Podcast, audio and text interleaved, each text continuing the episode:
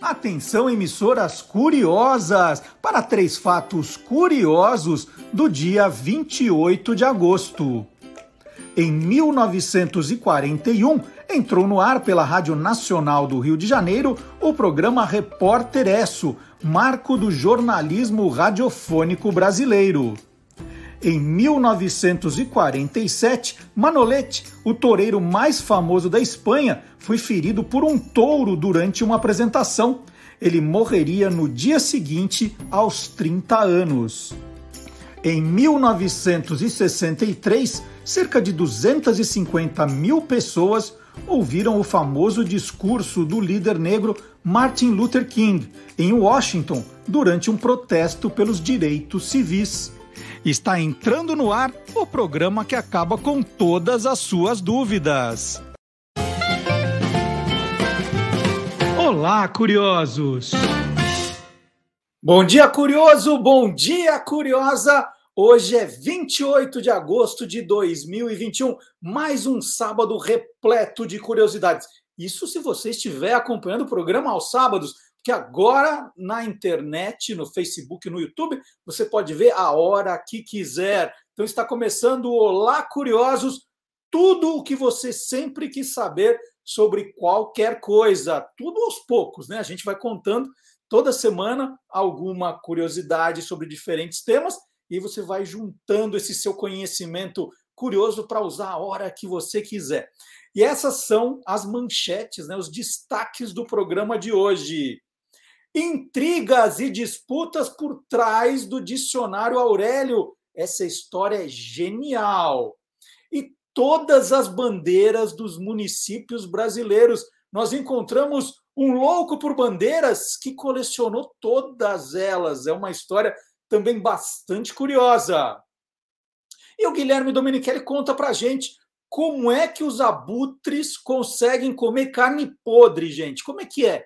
E ainda ficar ali na boa. Como é que é com essa história? E no Clube do Jingle, quem procura acha no Jingle do SBT. Professor Fábio Dias também tem uma história muito divertida. E no Universo Fantástico, curiosidade sobre o fantasma, o herói, né? O espírito que anda com Silvio Alexandre. Não é só isso, não. Tudo isso e muito mais no Olá Curiosos, que começa agora com o nosso checador de fatos, Gilmar Lopes. O Gilmar Lopes passa o dia inteiro na internet, mas não é ali na diversão, não. Ele fica vendo o que as pessoas estão compartilhando, viralizando, comentando, e de vez em quando cai cada coisa esdrúxula na mão dele.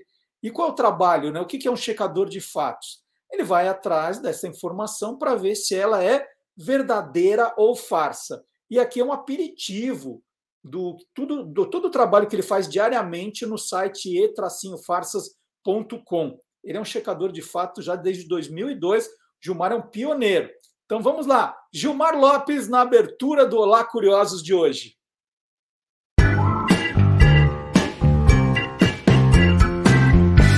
Verdadeiro ou farsa? Há muitos séculos, os inventores tentam criar uma máquina que consiga funcionar sem parar e sem gastar nenhuma energia, a chamada máquina de moto perpétuo. É claro que até hoje ninguém teria conseguido fazer um experimento desse funcionar, até aparecer esse vídeo aí, ó, que surgiu há poucos dias nas redes sociais e mostra uma bolinha caindo em um trilho que dá um pulo e cai de novo sem parar. Um montão de gente entrou em contato querendo saber, será que isso é real, hein? Será que isso é verdadeiro ou farsa? É farsa! Esse vídeo foi feito com a ajuda de computação gráfica. Bom, para começo de conversa, as máquinas de moto perpétuo não existem, porque elas violariam algumas leis da termodinâmica, porque não se cria energia do nada. Seria mais ou menos algo como se eu estivesse puxando meu próprio cabelo e conseguisse levantar do solo. Você não consegue gerar energia do nada. Assim como essas máquinas que em um momento ou outro vai acabar parando. Ou seja, pode até existir alguma máquina que fique se movimentando sem parar por um bom tempo. Mas o atrito do ar acaba fazendo com que ela pare em algum momento. Olha, na grande maioria dos países, as agências que registram patentes nem aceitam mais esse tipo de invenção. Mas voltando a esse vídeo aí que apareceu na segunda quinzena de agosto de 2021, eu andei dando uma procurada na internet e descobri que ele surgiu em abril, e de lá pra cá, em apenas uma das publicações, ele já foi visto mais de 3 milhões de vezes. O inventor desse vídeo é um japonês chamado Daisuke Fujikawa. No perfil dele do Twitter, dá até pra gente ver o making of de como é que ele realizou essa façanha. Na verdade, toda a cena é real e apenas o aparelho aí, onde a bolinha corre, que foi feita com computação. Então, amiguinhos curiosos, as máquinas de moto perpétuo não existem. Todos esses vídeos que você vê aí na internet são falsos, e esse especificamente foi feita com a ajuda de computação gráfica por um artista digital japonês. E aí, você quer saber se o que está rolando na internet é verdadeiro ou farsa? Então entra lá no www.e-farsas.com.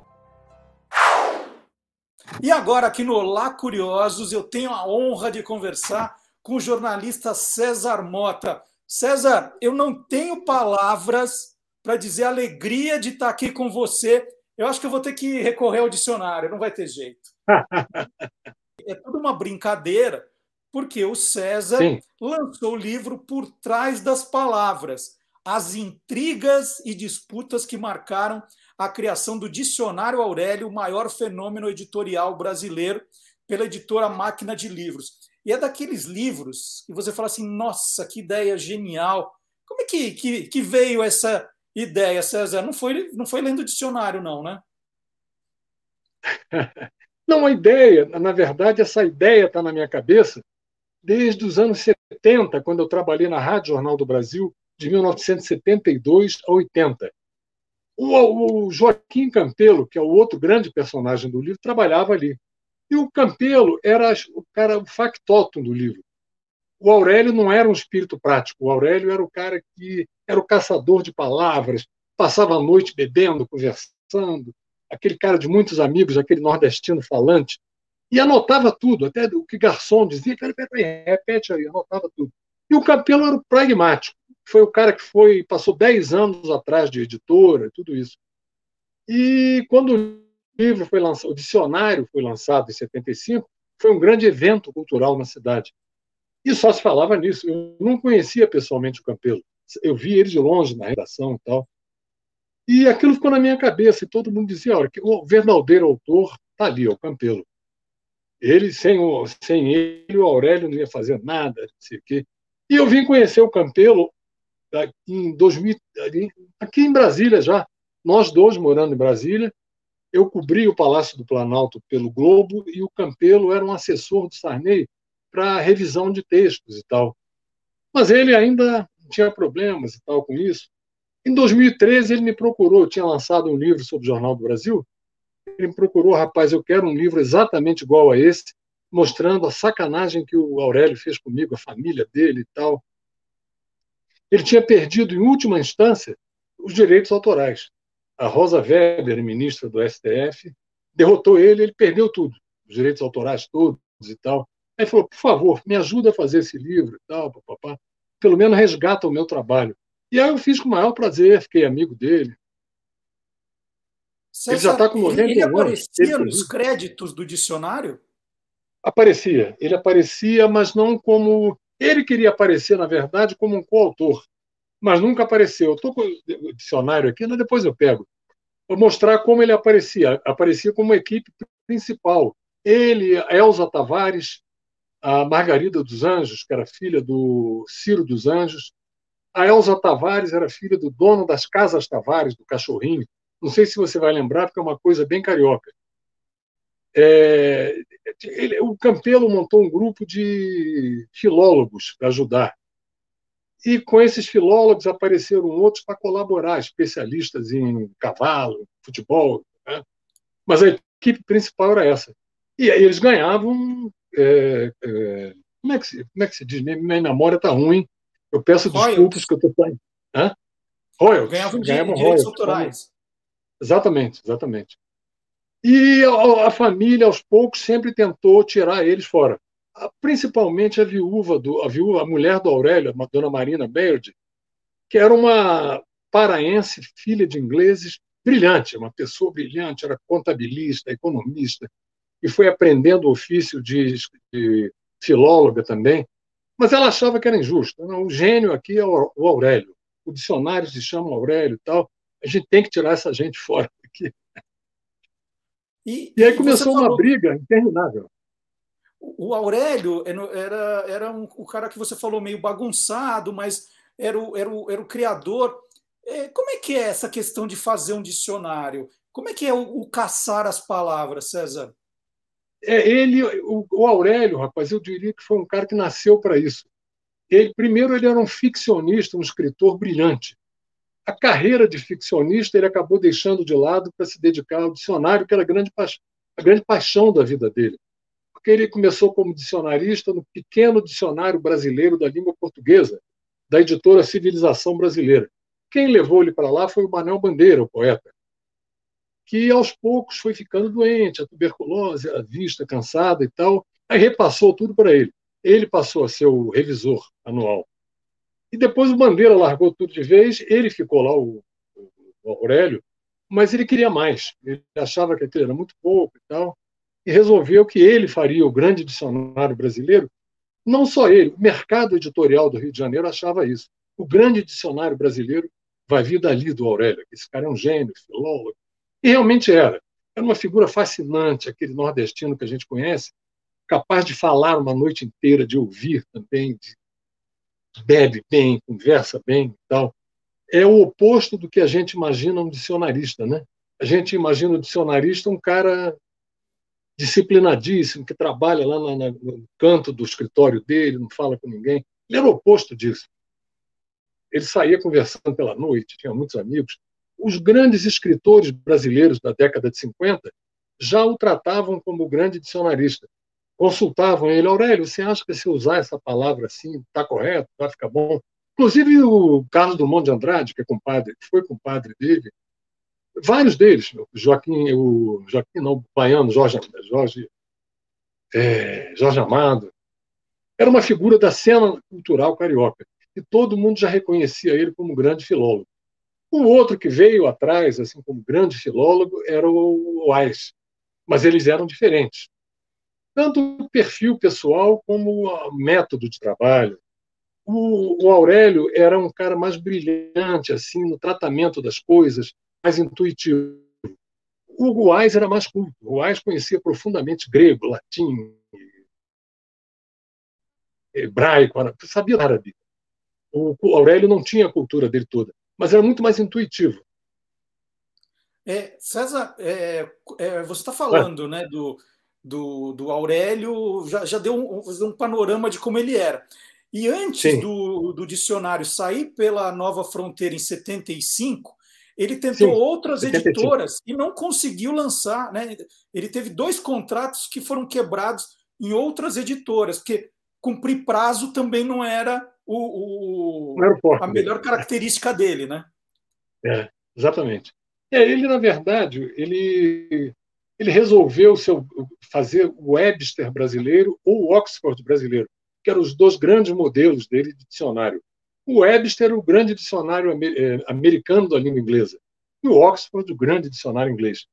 E aí ele conseguiu um trabalho na Universidade do México, via Itamaraty, e voltou com essa obsessão: eu vou fazer o Webster brasileiro e tal. E o Campelo, Joaquim Campelo, foi aluno dele na universidade, na Fundação Getúlio Vargas. E aí foi trabalhar com ele, porque admirava muito, eu vou aprender muito com ele e tal. E era muito diferente dele, era disciplinado, não tinha metade da cultura do Aurélio, mas foi aprendendo com ele e começou a trabalhar na casa do Aurélio. E o Aurélio acordava às 11 da manhã. Acordava às 11 da manhã, fumava o cigarro dele, o Campelo odiava cigarro. E aí, como é que estamos aí, Campelo? O Campelo detestava aquilo e tal, mas admirava tanto ele que continuou o trabalho. E ele me disse assim, irritadíssimo: rapaz, você sabe que eu trabalhei com um boi ali por 10 anos, 15 anos, nunca me convidaram sequer para almoçar. Eu tinha que sair dali correndo 14h para o Jornal do Brasil, já trabalhava lá, e era aquela coisa assim, como se ele tivesse me fazendo um grande favor de me dar uma formação profissional e tal. Era verdade, isso era verdade, ele reconhecia isso, e a mágoa que ficou nele marca muito isso e tal, mas realmente o Aurélio formou ele como um dicionarista, que ele é muito bom até hoje. Está fazendo um dicionário hoje com 91 anos. Porque o Campelo era de uma família maranhense de classe média alta. O pai dele era um comerciante português e tal, ele conseguiu fazer um certo patrimônio. Era um sujeito muito disciplinado, veio para o Rio já com emprego garantido e tal. E ele se outorgou a tarefa de arranjar uma editora para o Aurélio. E foi atrás. A primeira que ele conseguiu foi a editora O Cruzeiro. O projeto era fazer um dicionário em fascículos semanais. O Cruzeiro, o pessoal que é de uma geração mais nova não vai lembrar, mas foi a grande publicação brasileira, chegou a 1 milhão de exemplares. A Veja, no auge, não chegava aos pés. Era uma edição semanal, com fotos, grandes reportagens. Mas já estava em crise quando o Aurélio chegou lá. Eles chegaram lá na década de 60 e tal. E assinaram um contrato para um dicionário em fascículos e não deu certo, porque a culpa nem foi do Aurélio, a culpa foi do Cruzeiro, que não conseguiu dar a estrutura de trabalho que eles precisavam, uma redação, colaboradores razoavelmente pagos e tal. E aí o projeto foi embora. O Campelo não desistiu, conseguiu contrato com a editora Delta, do Abrahão Koogan.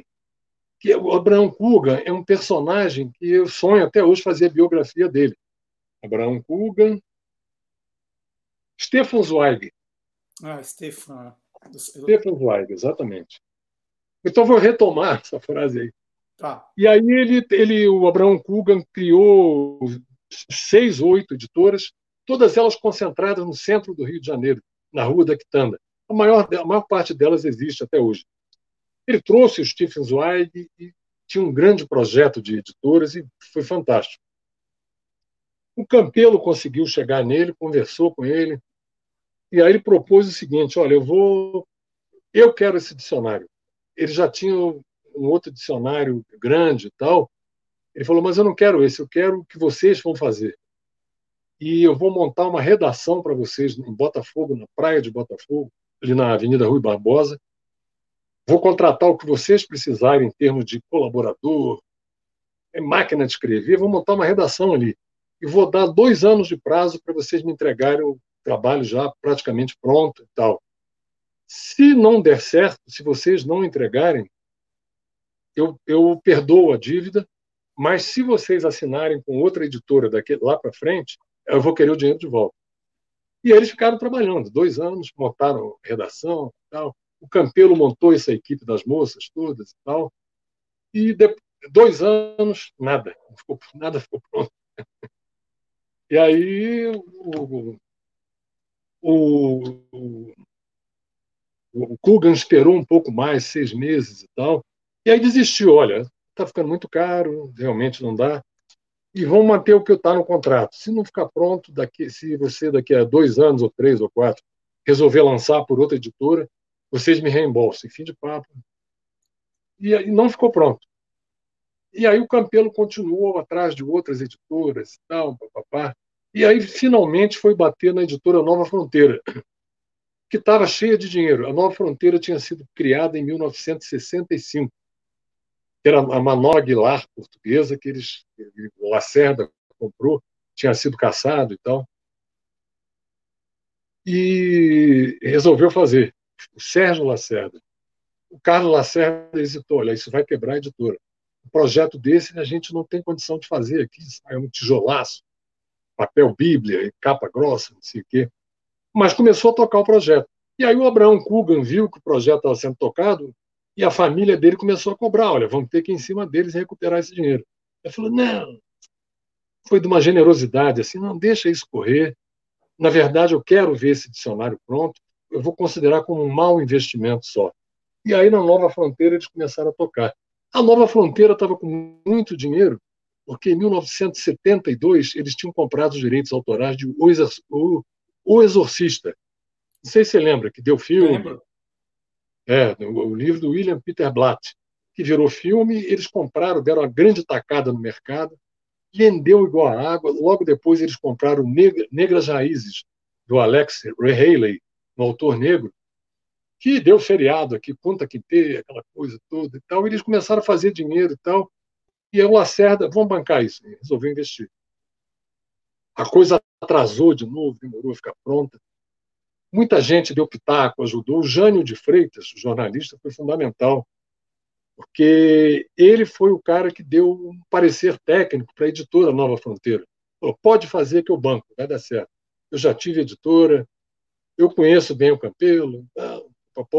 E aí tocaram o projeto e deu certo. É, o livro, o Dicionário Aurélio, foi lançado com 120 mil verbetes em 75, né? E o que consta é que ele saiu com 1.000 erros, é isso, César? É, eles foram corrigindo aos poucos, porque a história de edição em dicionário não é feita assim, vamos lançar outra edição, não. Eles vão lançando, vão fazendo relançamentos, né, com correções e tal. E sempre tem erros, né? Aquilo ali é uma coisa, um trabalho complicadíssimo. Eles tiveram que contratar uma editora no exterior, o Lacerda teve esse desprendimento, não, vamos fazer o que for necessário e tal. E no primeiro ano de lançamento já era um dos livros mais vendidos do país, um fenômeno editorial. E o que esse dicionário tinha de diferente dos anteriores para ter virado um fenômeno assim, para virar sinônimo de dicionário? É, o primeiro foi aquilo que eu disse, o grande dicionário brasileiro esperado pelo mercado editorial era o do Aurélio, tanto que ele já foi lançado com o nome Aurélio. Era já um sucesso só pelo nome, né? Virou sinônimo de dicionário, o pai dos burros, Aurélio e tal. E segundo, que foi o produto certo naquele momento certo. O mundo vivia uma época de modernização que vinha na década de 60, que foi uma das grandes décadas do Ocidente, depois do pós-guerra, né? A música se renovou, rock and roll, cinema novo, novela vague francesa, a literatura francesa, o nouveau roman, os conceitos econômicos mudaram muito, surgiu todo um vocabulário e tal, e comportamento, veio a pílula anticoncepcional que fez o sexo livre, liberou a mulher, surgiu o movimento feminista, uma marcha dos direitos civis americanos, todo o mundo mudou naquela época. Os anos 60, eu tenho 71 anos, na época eu tinha 15, 16, eu senti essa mudança na pele, mas está mudando demais isso. E ele aproveitou, captou tudo isso. Tanto que foram quantas palavras, rapaz? É um negócio absurdo, assim, um número de novos vocábulos e tal. O verbo abrir, por exemplo, só um exemplo, né? Ele tinha 30 acepções nos velhos dicionários, lá do Adelino Freire. O Aurélio lançou 130 acepções, incluindo aí a parte de abertura econômica que apareceu nos conceitos liberais da economia do Roberto Campos e Otávio Gouveia de Bulhões, no governo Castelo Branco. O Geisel já tinha tomado posse em 74, uma proposta de abertura lenta, gradual e segura. Então tinha novas conotações, aquela coisa toda. Isso foi cinemateca, astronáutica, anúncio sanduíche, correção monetária, cursilho, curtição.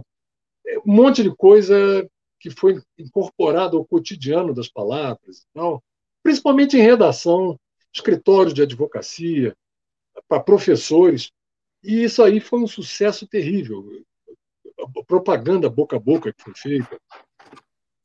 César, então foi tem uma história clássica que aí tem voltar à infância do Aurélio, que eu não sei se você voltou até lá, mas a história de chamar o dicionário de pai dos burros tem a ver com a história do pai dele, né, do pai do Aurélio, que seria um carpinteiro que fazia carroças pensando no conforto dos burros também. E quando alguém chegava para dizer, nossa, mas o seu trabalho, eu nem tenho palavras para elogiar o seu trabalho, o Aurélio entregava uma lista de palavras com elogios para o pai, que teria sido o primeiro dicionário dele. Essa história é real ou é lenda em torno dele? Não, é lenda. O pai dele, na verdade, ele era um comerciante de Passo de Camaragibe, em Alagoas, que depois se mudou para Porto Calvo, que é uma cidade que ficou famosa por causa do Calabar, né? Domingos de Calabar, que era considerado traidor pela história oficial. E ele, além de comerciante, ele tinha uma obsessão pelo intelectualismo. Ele lia muito para a família, ele juntava os filhos e a mulher, que era... A mulher era uma parente distante da família do Buarque de Holanda. Era Maria Buarque de Holanda Ferreira. E o Aurélio, o pai do Aurélio, o Manuel, tinha essa obsessão de ser intelectual e tal. E educou o filho para isso. E o filho era brilhante, era um sujeito encantador desde novo e tal. E foi seguindo esse caminho e tal. Pai dos burros já era um termo, uma expressão comum nos anos 50 no Brasil. Eu consulto o pai dos burros aí, você não sabe nada, mas tem um pai dos burros aqui para ajudar e tal.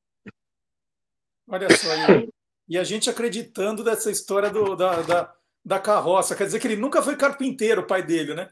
Não, ele é comerciante. Assim, é uma coincidência, porque o pai do Campelo, que era maranhense, o pai do Campelo era português.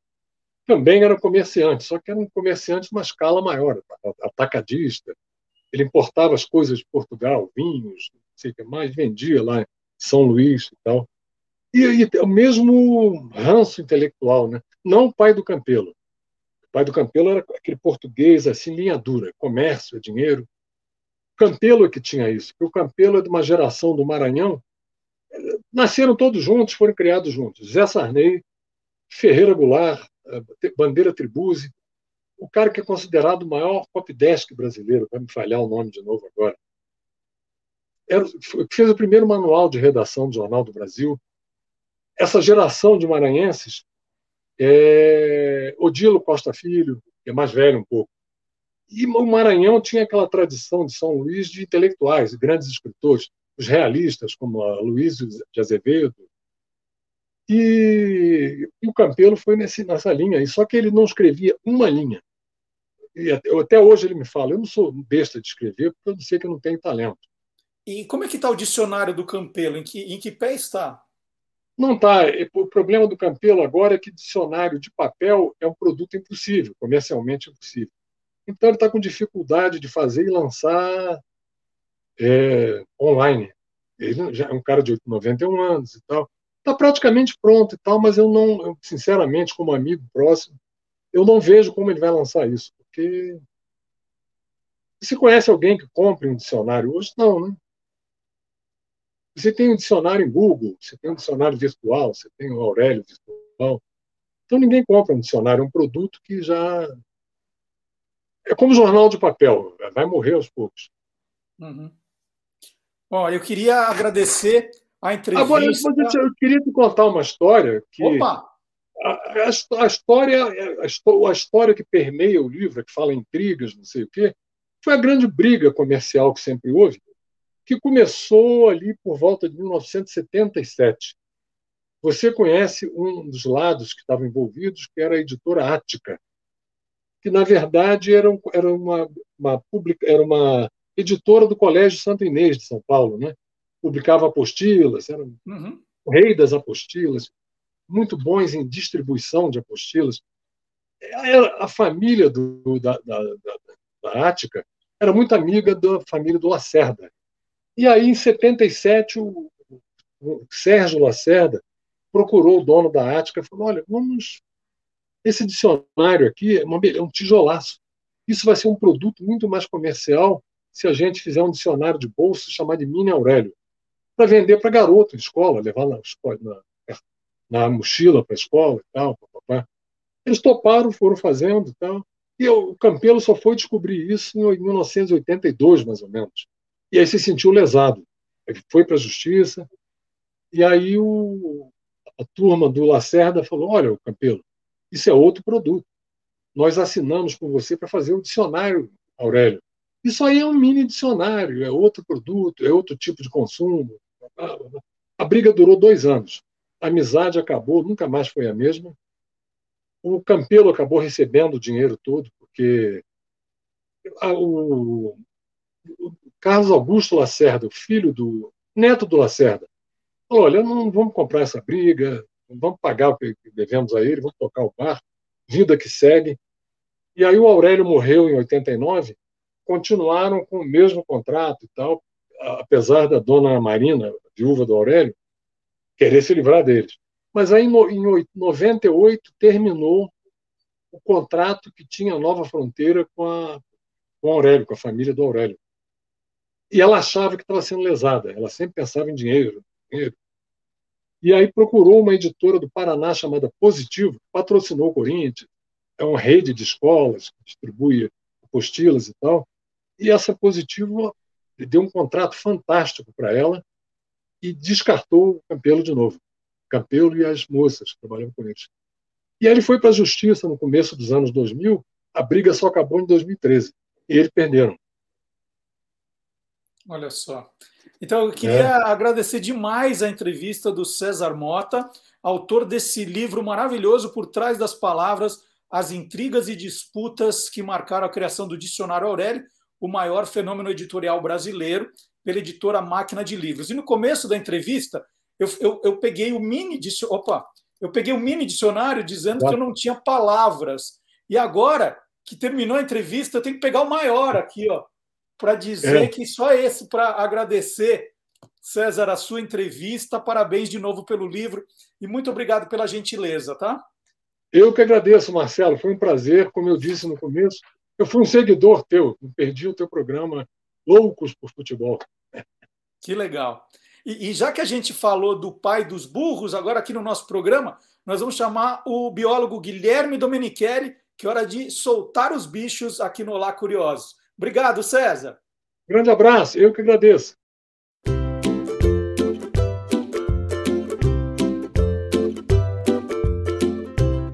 Soltando os bichos, com Guilherme Domenichelli. Você já ouviu falar sobre aves necrófagas, não? São as que se alimentam de animais mortos, muitas vezes até em decomposição. Nas Américas existem os urubus e os condores, e em outras regiões os abutres.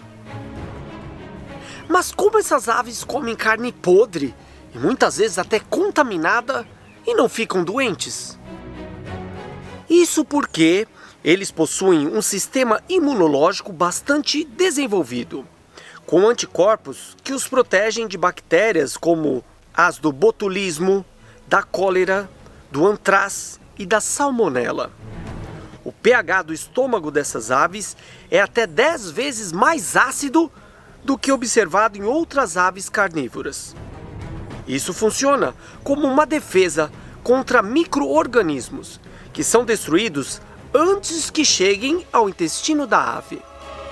Se outros animais carnívoros, como os felinos, por exemplo, se alimentassem de uma carne contaminada, eles ficariam doentes e espalhariam essa doença. Mas se um abutre, um urubu ou um condor comesse essa mesma carne contaminada, ele não ficaria doente e não espalharia o patógeno. E é por isso que eles são tão importantes para o ecossistema, inclusive para nós humanos. Em muitos lugares, essas aves tiveram uma má reputação e foram associadas ao azar e à morte.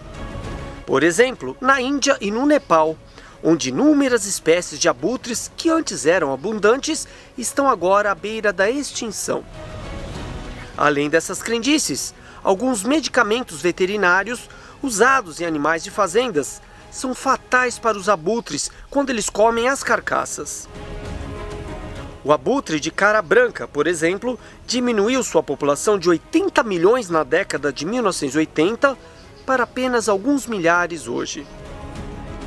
A diminuição de abutres na Índia resultou em um aumento dramático de doenças que muitas vezes contaminam fontes de água. Outro problema foi o aumento da população de cães domésticos abandonados, que comem animais mortos. Como esses cães não são vacinados, houve um grande aumento nos casos do vírus da raiva. Como vimos, além de serem muito úteis, são animais também bastante interessantes, não é verdade?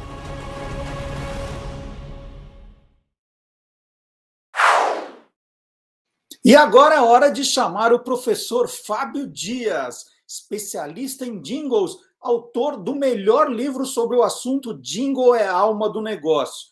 E a gente avisa, né, que os links para os livros dos nossos colaboradores estão na descrição do vídeo, tanto no Facebook quanto no YouTube. Então, professor Fábio Dias, ele procurou e achou um jingle bem legal para mostrar para a gente hoje. Vamos ver.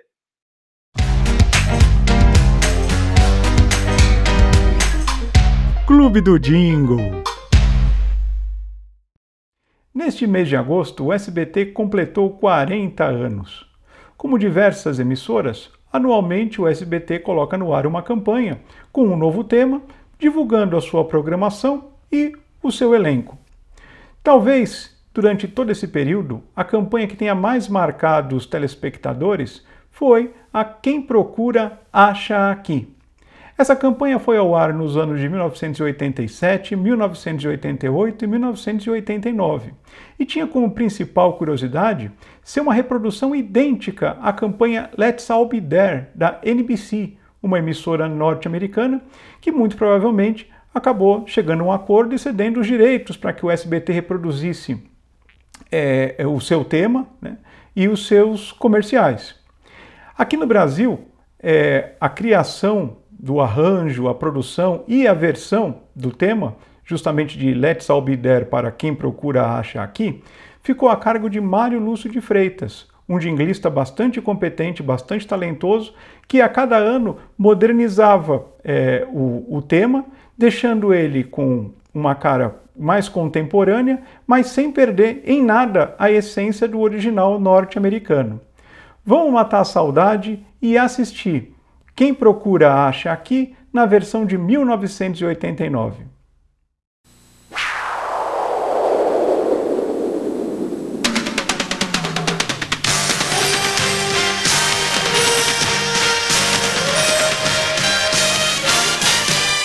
Quem quer show, acha aqui com a gente. A atração mais quente está na TVS. Quem achou, gostou. Quem gostou, quer sempre, quer sorrir novamente, quer amar, quer curtir. Filme, som, imagem, cores, final feliz. Prêmios, reportagem, flores, o seu país. Sorriso, criança, beleza, brilho, canto e dança, surpresa, luz e esperança, certeza. Tudo pra você. Quem procura, acha aqui. Quem procura, acha aqui. Riso, fantasia, energia e muita ação. Quem procura, acha aqui.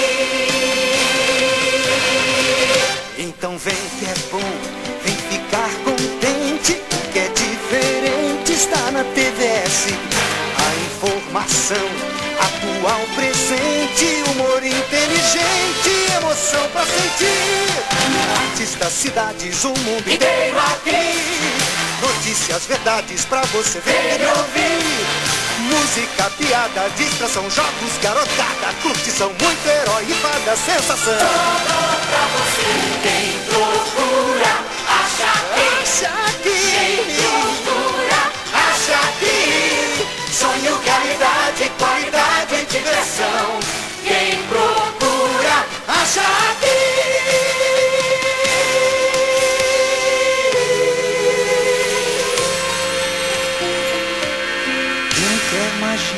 Paixão, alegria, quem quer companhia, acha aqui. Quem quer talento, ação, movimento, quem quer sentimento, acha aqui. Quem quer saudade, amor, amizade, a felicidade, acha tudo isso aqui. Quem procura, acha aqui. Acha aqui.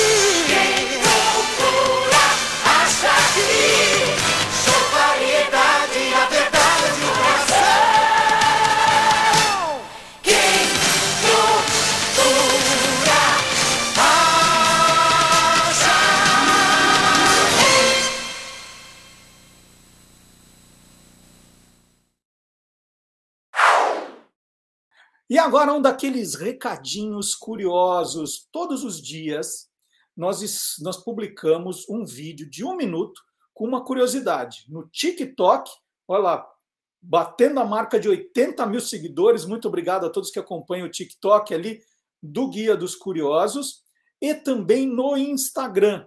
Então, todos os dias a gente faz um videozinho de 1 minuto com uma curiosidade bem divertida, né? Que é daquela para pegar rapidamente, você se divertir, aprender alguma coisinha sempre. E eu separei uma, que eu acho que vocês vão gostar. Eu tenho uma coleção de objetos aleatórios em casa e estava dando uma olhada em alguma coisa para mostrar e achei um caderno de caligrafia, não com a minha letra, era um caderno de caligrafia vazio. Eu tenho muita coisa, eu estou fazendo até um inventário aí para ver tudo que eu tenho dessas coisas aleatórias. E aí eu fiz uma curiosidade sobre o caderno de caligrafia que eu quero ver com você agora. Hoje em dia, ninguém mais conhece a letra de ninguém. Antigamente, você identificava uma pessoa pela letra. Ah, esse caderno aqui é de fulana. Quem escreveu isso foi Beltrano. Hoje em dia, é tudo digitado, né? Mas antes, ter letra bonita era essencial. Por isso, existiam os cadernos de caligrafia. Quem lembra? Eu fiz muita caligrafia. Não deu muito certo. E a gente tinha aqui esse espaço maior, eram para as maiúsculas. E o espaço menor para as minúsculas, né? O professor marcava a letra inicial e a gente tinha que ficar completando a linha, repetindo a palavra, repetindo a letra. Hoje em dia, olha, eu acho que nem existem mais cadernos de caligrafia. Existem? E depois que eu publiquei, as pessoas existem, sim, a minha filha faz, assim, lembrando, né? E que continua. O caderno de caligrafia existe, sim. Era só uma provocação que eu fiz no final do vídeo. E eu queria, de repente, aqui no chat, nos comentários, que vocês contassem as experiências com caderno de caligrafia. Minha letra já foi mais bonita. Depois, no jornalismo, né, a gente fazia essa história de anotar, quando a pessoa estava conversando com a gente, anotando informações, eu desenvolvi uma taquigrafia muito pessoal, né, alguns códigos que eu identifico nos meus blocos de anotação, e aí a letra foi piorando muito. Eu não tenho mais paciência de fazer letra redondinha, né? Eu vou escrevendo rápido com alguns sinais para eu entender e tal, e a minha letra ficou feia, mas fiz muito caderno de caligrafia assim. E o que eu falei é verdade, hoje a gente não conhece mais as pessoas pela letra, né? Você fala assim, nossa, olha só, quem preencheu foi fulano, essa é a letra dele, essa expressão, essa é a letra dele, eu nunca mais ouvi, né? Digitando o tempo todo no celular, no computador, e a gente vai deixando a letra de lado. Mas era interessante. Eu acho que vou pegar depois um papel e um lápis aqui, vou escrever Olá Curiosos para vocês olharem a minha letra, né? A de verdade, a redondinha, a bonitinha. Então, lembrando, esses vídeos, né, como esse, de 1 minutinho, todos os dias, na conta do TikTok do Guia dos Curiosos e também na conta do Instagram do Guia dos Curiosos, todos os dias. E nós estamos nas principais redes sociais. Se você quer curiosidade, tem no Facebook, no Twitter e, como eu já disse, no Instagram e no TikTok.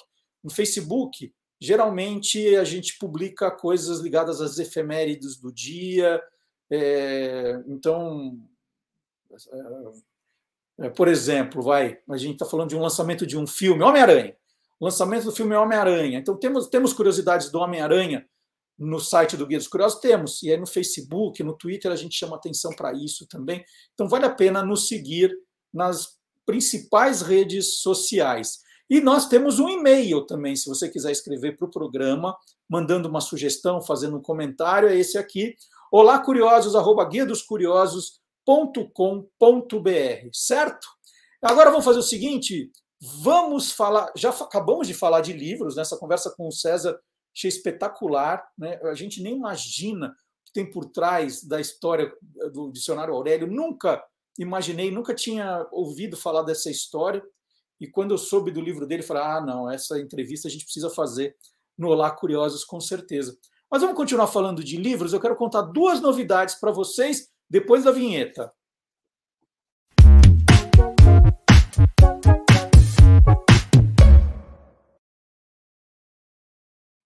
No ano que vem, nós vamos comemorar 200 anos da independência do Brasil. E eu imagino que muitos eventos serão feitos para comemorar essa data, né, 200 anos. Vai ter lançamento de selo, de moeda comemorativa, programas especiais, documentários. E eu participei de 2 concursos literários há 3 anos, mais ou menos, que eram justamente sobre o tema, né, de fazer livros, criar livros para comemorar os 200 anos da independência. Então, eram concursos que já foram feitos, já pensando em que culminariam depois no lançamento dos livros para o ano que vem. E os meus 2 textos que foram premiados, aí selecionados, acabaram de virar livros, né? O primeiro é esse aqui, Memórias Póstumas do Burro da Independência. O que é essa história? É uma história para crianças, né? Deixa eu mostrar aqui o burro com Dom Pedro. Então, ele é todo ilustrado, olha que lindo. Ilustrações do Biris Sarkis. Está aqui, ó. Então, é um livro todo ilustrado. E o que é essa história? É a história do dia da proclamação da independência, no dia 7 de setembro de 1822, do ponto de vista do burro que carregava Dom Pedro I.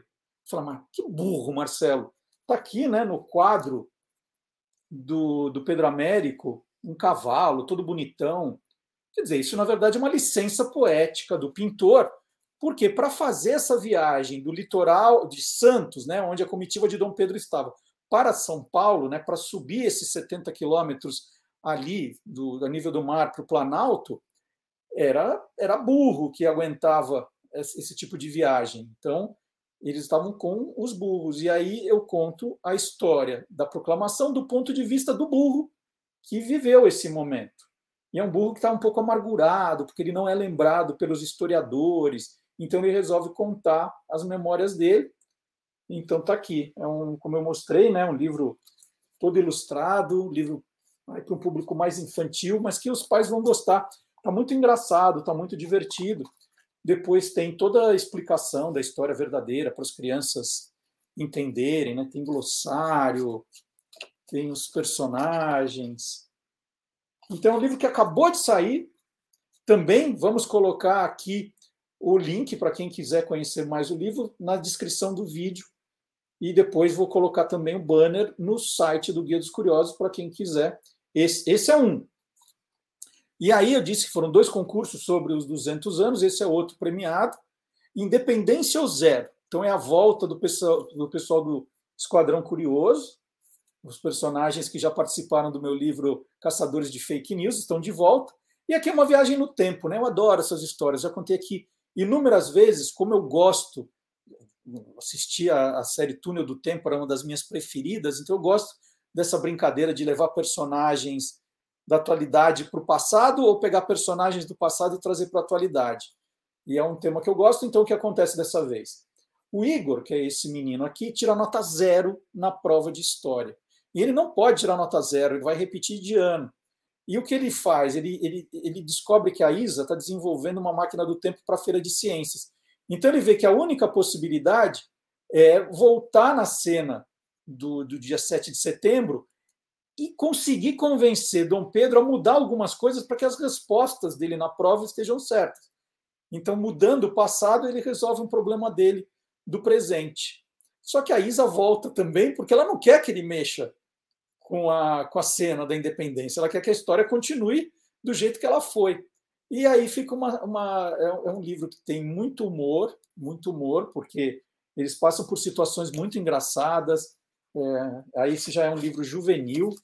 Tem ilustrações? Tem ilustrações, mas ele é muito mais de texto e eu acho que está muito divertido, né, para entender a história do Brasil de um jeito diferente.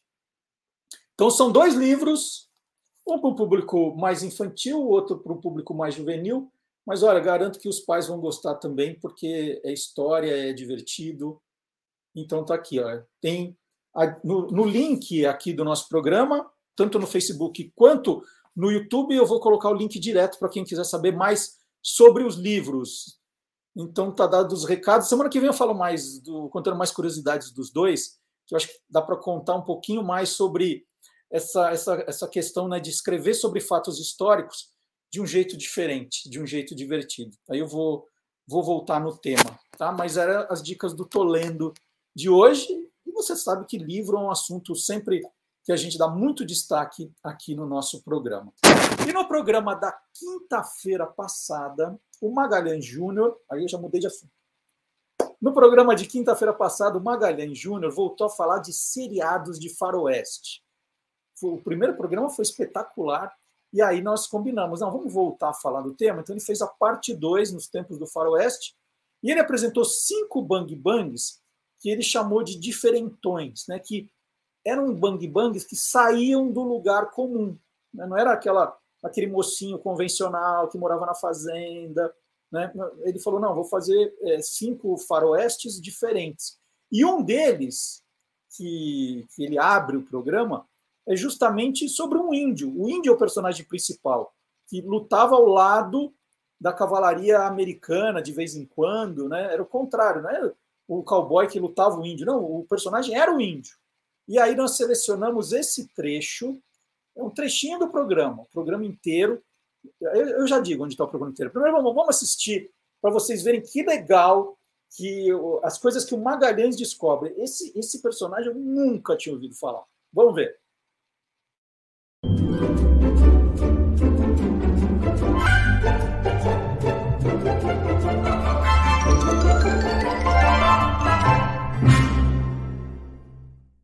Bom, a gente começa falando, então, de uma série em que o protagonista não era o cowboy, nem branco.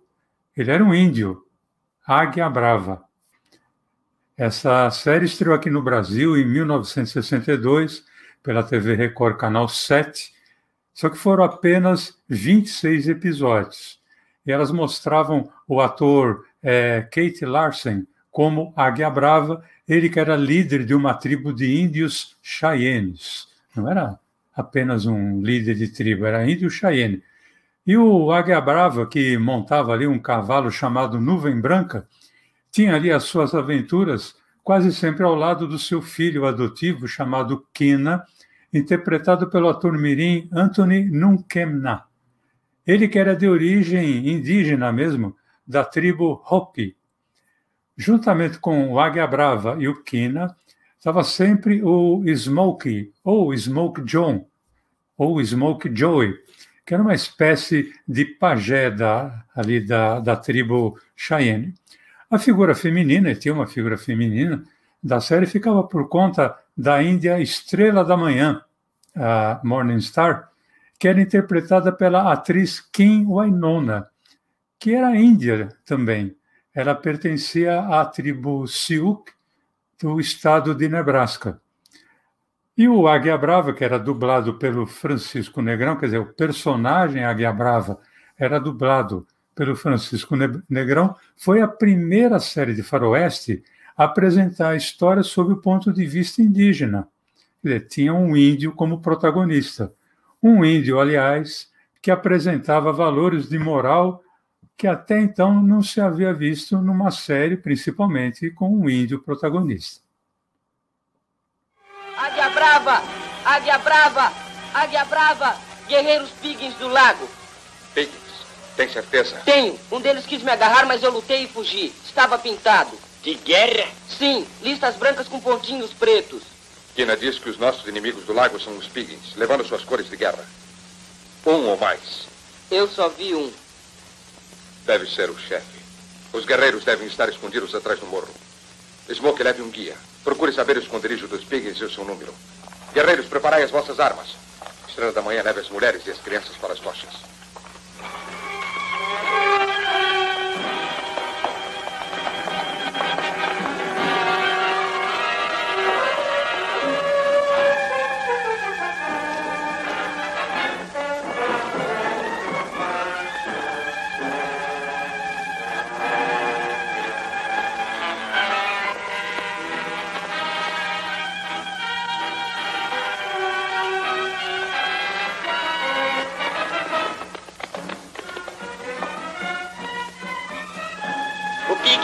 Vem vindo para a aldeia. Foi esse que tentou me pegar. Ah, foi, é. Bem, ele vai virar um porco espinho. Espere. Ele vem com as mãos para cima, num gesto de paz. Mas não deixe ele chegar perto de você. É um truque usado pelos Piggins. É verdade que os Piggins são um dos povos mais ladinos e nossos piores inimigos. Este bravo vem sozinho e desarmado, com o aspecto de quem está procurando hospitalidade. Tem cores de guerra. Há uma lei do Cheyenne que um inimigo com as cores de guerra deve ser morto. Prefiro a lei que diz que um estranho vindo em paz merece hospitalidade. Maga, essa série... Eu já ia pular para a próxima, mas essa história, né, de artistas de origem indígena é uma tremenda curiosidade. Então, essa série deve ter outras, né? Deve ter mais curiosidade, assim. Bom, tem, né? A primeira está no título original, que era Brave Eagle, que, na verdade, era Águia Valente, que foi traduzido aqui como Águia Brava. Brave Eagle, Águia Brava. Não tem nada a ver, né? Mas pegaram ali o Brave e transformaram em Brava. A outra curiosidade é que quem assistia às séries de faroeste estava acostumado a ver índios normalmente em confronto com as tropas americanas, né? No caso do Águia Brava, ele não só não era perseguido, como muitas vezes ele lutava ao lado das tropas americanas. Com um detalhe, ele chegava inclusive a comandá-las.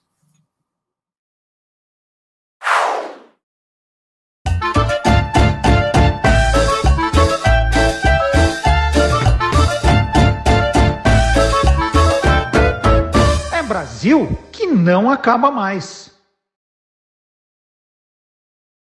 E hoje a nossa viagem é pelas bandeiras de todos os municípios brasileiros.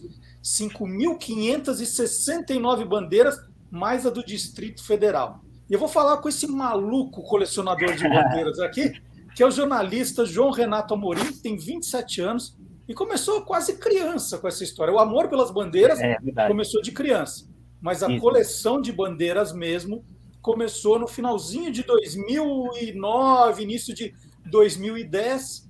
E aí, João, antes de te dar o bom dia, vou contar a historinha, né? Que nos une aí. Na Bienal do Livro de 2014, me aparece o João Renato ali com um livro meu, Almanaque das Bandeiras, e ele me contou que estava colecionando, que ele queria juntar todas as bandeiras de todos os municípios. Aí eu pensei comigo, ó, tá lá o livro, Almanaque das Bandeiras. Eu falei, mas esse João Renato é um louco. Que coisa maluca. E não é que agora ele me escreveu dizendo que conseguiu? Parabéns, João. Bom dia. Olha, bom dia, Marcelo. Obrigado, antes de tudo. E mais do que agradecer pelo material que eu enviei a você, é um prazer assim, imenso falar contigo. Você que, para mim, é uma referência na área, né? E tem essa coisa que nos une, que é essa paixão que a gente tem pela vexilologia, né? Que é o estudo das bandeiras. Essa coisa que nos une, que fez com que a gente trocasse figurinha já na Bienal, já naquela época mesmo, com essa paixão. Mas você sabe que eu vou contar a verdade. Quando você me contou que ia reunir, eu achei que você não ia conseguir. Eu também não achei que não ia conseguir, não. Eu juro para você que eu achei que não ia conseguir. Porque é o seguinte, eu vou até começar do começo, né? É, assim, eu tenho 27 anos e, assim, quando eu tinha uns 4, 5 anos de idade, estava acontecendo a Copa do Mundo na França. E aí, meu pai, ele comprou esse álbum de figurinhas aqui, da Copa do Mundo. Aí eu ficava folheando, vendo as figurinhas assim, Dinamarca, Escócia, Marrocos, Jamaica, Bulgária, Noruega, e eu falava, o que é isso aqui? Onde ficam esses lugares? O que são essas figurinhas aqui, né? Beleza.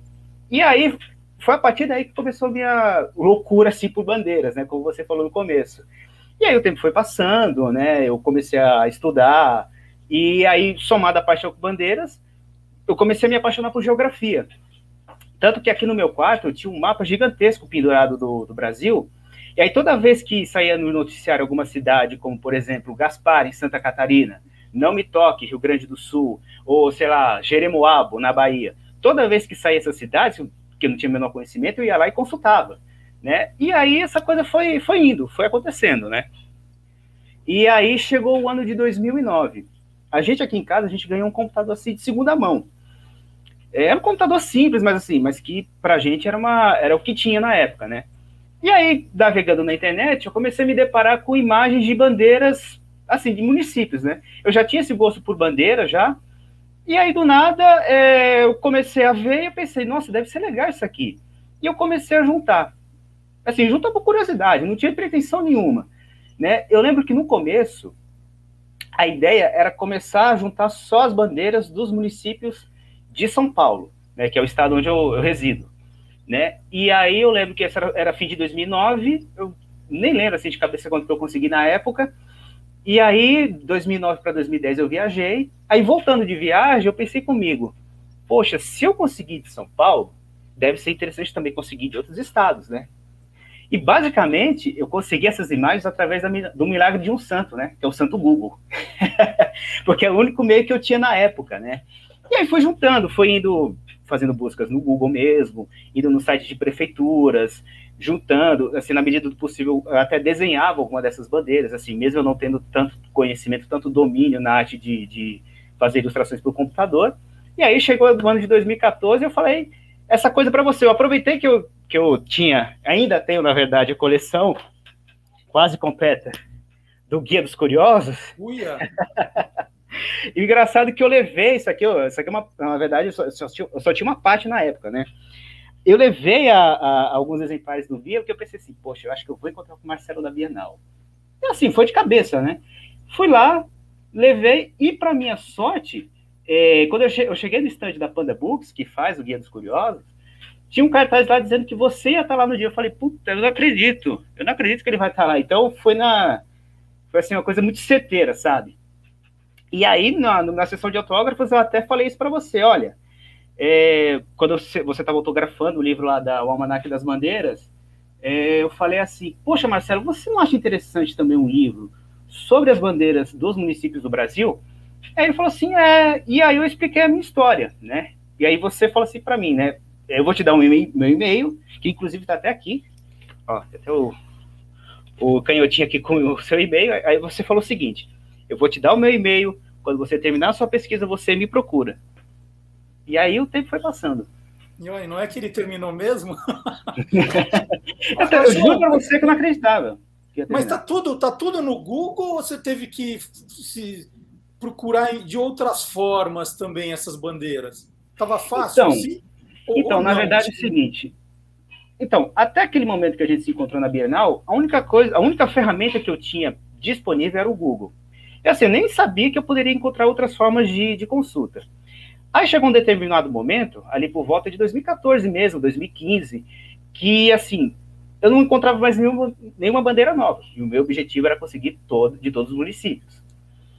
E aí, eu resolvi entrar em contato com as prefeituras, através, basicamente, de e-mail, porque era o único recurso alternativo que eu via na época. Tanto que uma das primeiras bandeiras que eu consegui naquela época foi de uma cidade de Alagoas chamada Cajueiro. Eu vou até explicar rapidinho essa história, porque, fazendo uma pesquisa no Google, eu achei uma primeira bandeira dessa cidade, de Cajueiro, em Alagoas, que era uma bandeira azul com uma estrela amarela, e tinha umas listas embaixo. Só que eu achei muito estranho, porque aquilo não era de Cajueiro. Não sei porquê, assim, era de Cajueiro, mas não era da cidade de Cajueiro, em Alagoas. E aí eu entrei em contato com a prefeitura de lá. E depois de certo tempo, o pessoal me respondeu. Teve até um senhor, que até fiz questão de guardar o nome dele, que me respondeu dizendo que tinha a bandeira da cidade. Ele, inclusive, me passou a foto da bandeira, eu fiz o desenho dessa bandeira, passei de novo para ele, e tanto que hoje no site da prefeitura, se você for consultar lá, vai estar uma outra versão da bandeira, uma coisa assim, alguns retoques, assim, principalmente na parte do brasão, mas a foto original, a primeira versão original foi eu que consegui. Né? Você acabou desenhando a bandeira que está no site da prefeitura? Não, na verdade não foi a que está no site hoje. É uma outra bandeira, que eu inclusive passei para você a foto, mas assim, o que o pessoal de lá fez, foi agora recentemente consultar, eles fizeram só umas adaptações no brasão. Deram uma atualizada ali, porque como eu falei para você, eu não tenho tanto domínio assim em fazer desenho por computador. Então, eu pego ali, de acordo com os meus conhecimentos ali limitados, e vou lá e faço. Né? E aí basicamente era isso, Marcelo. Mas então conta mais histórias assim, porque senão todo mundo pensa que estava fácil você fazer sim, esse trabalho. Sim, sim. E aí do nada, Marcelo, eu não sei como é que aconteceu, eu comecei a ver que as prefeituras começaram a criar páginas no Facebook. E isso ajudou bastante, principalmente por um motivo especial, porque muitas dessas prefeituras, obviamente, faziam a divulgação das ações na cidade. Entre essas ações que eles faziam, eles divulgavam os desfiles cívicos de 7 de setembro. E isso me ajudou bastante. Eu falo para você que isso me ajudou bastante.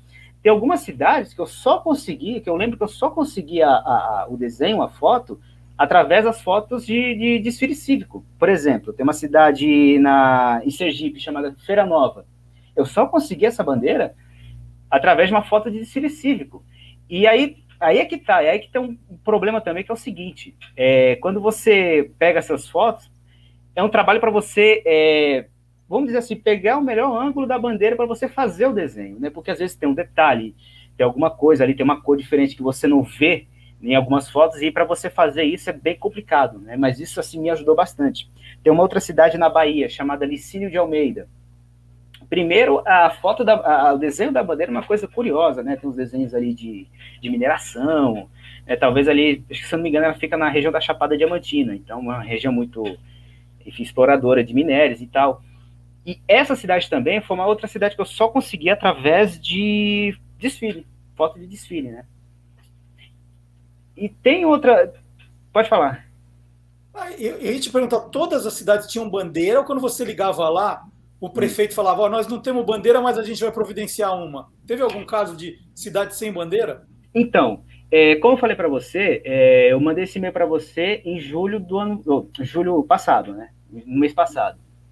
E o que aconteceu? Na verdade, eu só, como eu estava até falando antes, eu só fechei o álbum. Por quê? Dessas 5.569 cidades que eu pesquisei, em torno de 20, no máximo, 20 por aí, elas não têm bandeira. No máximo é isso. E são cidades mais do Nordeste e de Minas Gerais, né? Mas, assim, dos outros estados eu consegui achar todas, né? E teve, por exemplo, um caso de uma cidade no Piauí chamada São Lourenço do Piauí. Eu consegui o contato da secretária de Educação dessa cidade, eu consegui recentemente. E aí ela me passou um texto com a bandeira da cidade. E ela me explicou que é o seguinte, essa era a bandeira da cidade, só que a lei vai ser votada provavelmente na Câmara dos Vereadores de lá. E inclusive está até o desenho junto, e ela me explicou isso, mas mesmo assim eu resolvi incluir nesse catálogo, né? Então, assim, acho que, como eu falei para você, em torno de 20, 25 cidades no Brasil ainda não tem uma bandeira oficial. E elas mudam muito, João Renato, assim, você acha que terminou o trabalho, mas você fica sabendo que as cidades estão mudando as bandeiras.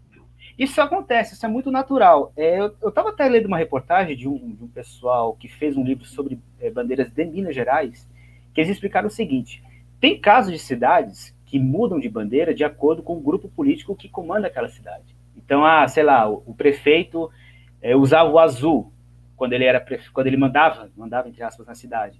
E aí ele perdeu a eleição e entrou outra pessoa que usava, o verde. Isso trocava. E ele trocava a bandeira da cidade. E isso acontecia e ainda acontece. Talvez essa seja a grande dificuldade de você saber quais as cidades que mudaram de bandeira. Como eu terminei minha pesquisa agora, o que eu estou fazendo? Eu estou atualizando, entre aspas, cada uma delas, né? Vendo se mudou alguma coisa, fazendo uma correção de cores, assim, já encontrei algumas cidades que, nesse ínterim, já mudaram de bandeira, né? Então, isso é uma coisa muito natural.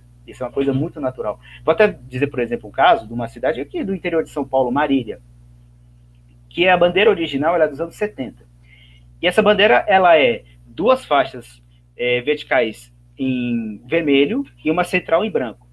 As cores vermelhas, elas se referem à produção de café, que é muito comum naquela região. Só que Marília também é conhecida por ser a sede do Marília Atlético Clube, que é um clube tradicionalíssimo do interior de São Paulo, né? Do clube de futebol. E as cores do clube são branco e azul celeste. E teve um prefeito, que acho que foi uns 15 anos atrás, que por causa do Marília, do time do Marília, resolveu mudar a cor dessas faixas, trocar o vermelho pelo azul celeste. O pessoal lá da cidade não gostou nada disso, inclusive até entraram com petição na Justiça, o Tribunal de Justiça de São Paulo, inclusive, obrigou que a prefeitura mudasse as cores. E tem uma história interessante também, uma ironia, que as primeiras cores, se você pegar os escudos do Marília, do time do Marília, são vermelho e branco. Então, assim, ao fim e ao cabo, não tinha o menor sentido fazer essa mudança, né? João Renato, tem uma questão, né, que... uma é colecionar as bandeiras, mas pelo que você está contando, você colecionou também histórias saborosas, né? A tua preocupação é com o desenho ou você está guardando também as informações e as curiosidades de cada uma? Então, Marcelo, se já é uma dificuldade você encontrar o desenho, só o desenho de uma bandeira, imagine você encontrar uma informação. Tem algumas cidades que ainda tem o cuidado de contar a história da bandeira. Assim, você pesquisa no site da prefeitura e está lá tudo certinho, tudo descrito.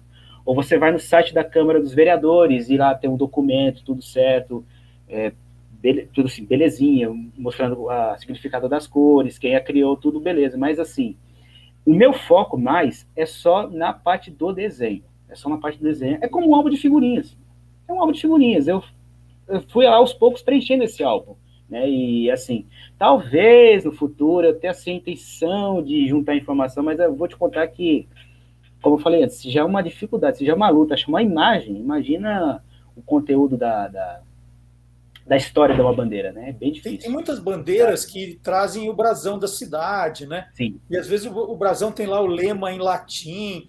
Você se preocupa em traduzir isso? Você sabe o que está escrito nesses brasões? Então, vou até contar a história de, na verdade, de três casos, né? De três casos, assim, bem curiosos de cidades que têm o lema na bandeira. Tem uma cidade no Rio Grande do Norte chamada Macau. Se eu não me engano, essa cidade ela fica no litoral potiguar. E aí, nessa atualização que eu estou fazendo, eu fiquei me pegando e falando assim, o que está escrito na bandeira dessa cidade? Tem uma coisa esquisita, Amangau, não sei, se isso é tupi, se é alguma língua indígena e tal. E aí, numa rápida pesquisa, eu descobri que esse lema que está na bandeira dessa cidade, ela significa Porto de Amar. Macau, que seria Amangau, em chinês. Em chinês.